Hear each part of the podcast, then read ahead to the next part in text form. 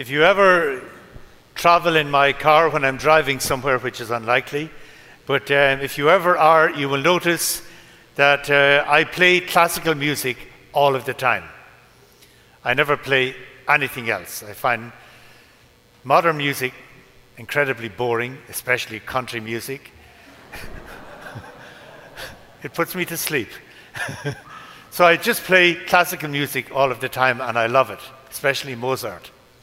So I was traveling back from Chicago one evening, beautiful summer evening, and um, something came on the radio that I was captivated by. It was a narration of a story accompanied by some beautiful classical music. Now, when I tell the story, if you know of it or find it, please let me know. It was a great story, and I've searched for it on the internet. I'm not so good at that, but I would love to listen to it again.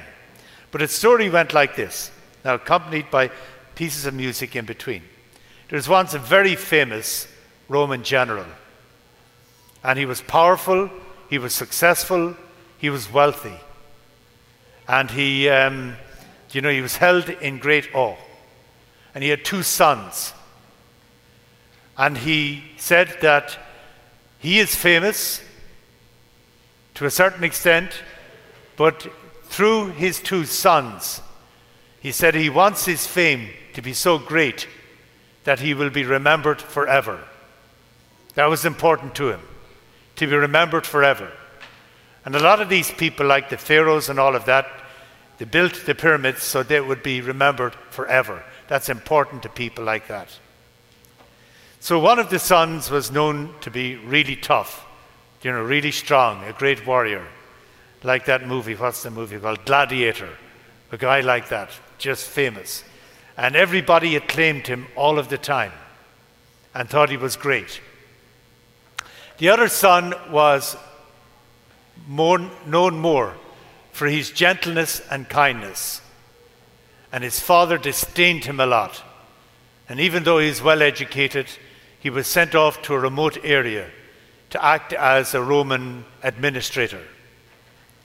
So the son who was furious and famous and was winning wars and awards and medals and accolades, and his father was delighted with him. The other guy he practically ignored. So then there was more music, and the story continued. And it continued by saying, uh, bringing in a piece of scripture. And a piece of scripture it came in was speaking about Jesus. And somebody came to him and said, Jesus, my master's servant is, uh, is sick, and he wants you to come and heal him. And when Jesus began to go on the way, the master's servant came to him, and he was a centurion. And Jesus went into his house. He said, I'm not worthy to have you under my roof because you're such a holy person. But Jesus went in and cured him. He was the second son. So that guy is remembered. The father who wanted to be remembered forever. But he's not remembered through the guy who got all the awards. He's remembered through his son, who was kind and gentle to people and even would even go so far to say, I'm not worthy, to say to Jesus, I'm not worthy to have you into my home. Now, it's much better when you have music accompany it, and it was much a longer story than that, but if you find it, please let me know. But everybody that's here on the walls, all the saints that you pick, they were very brave, they were very kind, and they were very faithful to what they believed in. And quite a few of them suffered for their faith. And when Jesus is answering that question today, should you pay taxes or should you not?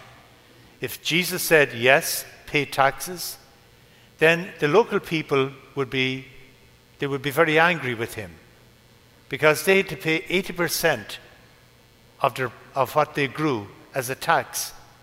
And then they had to put aside some for seed for the next year. So they had only about 10% of what they grew to live on, and the Romans took the rest. So if Jesus said, yes, it's okay that the Romans take 80% of what you grow, then they would be very disillusioned with him. And uh, on the other hand, if he, if he said, no, don't pay the taxes, then once again, somebody who didn't pay taxes, if the people obeyed him, those who didn't pay taxes would be imprisoned and murdered. So there was a dilemma for Jesus, and he answers it by taking the positions and he focuses on, on putting God at the center of our lives at all times. and we see this down through our salvation history. Abraham, our father in faith, the father that is revered by Christians, by Jewish people, and by those of the Islamic faith. All trace their origins back to Abraham. so the um, so Abraham put God at the center of everything. Even when when he went up the mountain to sacrifice his son, even when he went up there, his chosen son, even when he did that, the son said to him, Father, who's going to be sacrificed? He said, God will provide. And even he had to carry the wood himself up for his own sacrifice. and God did provide the sacrifice at that time. But it showed that he put God at the center of his life always. It is interesting that where Abraham carried out that sacrifice was a 10 minute walk from where Jesus was sacrificed. And both of them carried the wood to their sin sacrifice. Isaac for the fire, Jesus the cross. so, um,